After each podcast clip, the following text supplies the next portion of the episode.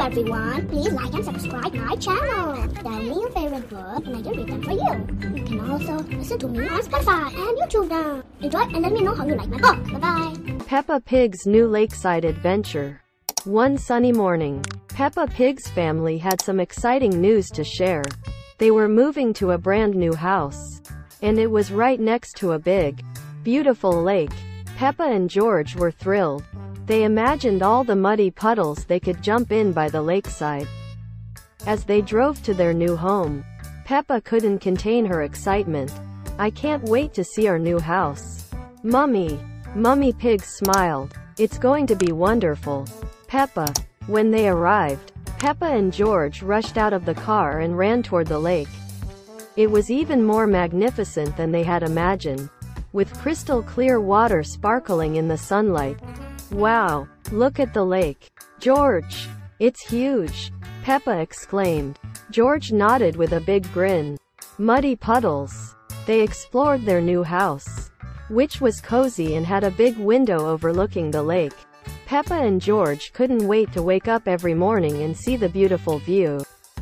But the best part of their new home was the lakeside garden. It was the perfect place for muddy puddles.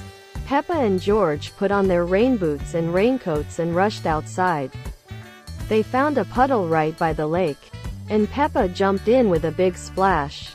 Muddy puddles by the lake. George. George followed suit, jumping into the muddy puddle with equal enthusiasm. Mummy Pig and Daddy Pig watched from the porch, smiling as Peppa and George giggled and splashed around in the muddy puddles. Peppa and George spent the whole day by the lake, jumping in puddle after puddle. They even made friends with some ducks who swam nearby. As the sun began to set, they reluctantly returned to the house, their clothes covered in mud and their hearts full of happiness. That was the best day ever, Peppa declared. Daddy Pig agreed.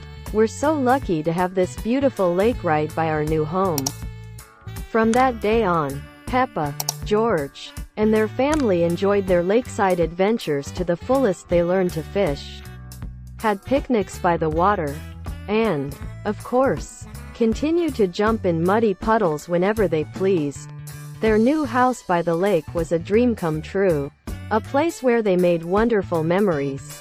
And Peppa and George were the happiest little pigs in the world. Oink, oink, and muddy puddles forever.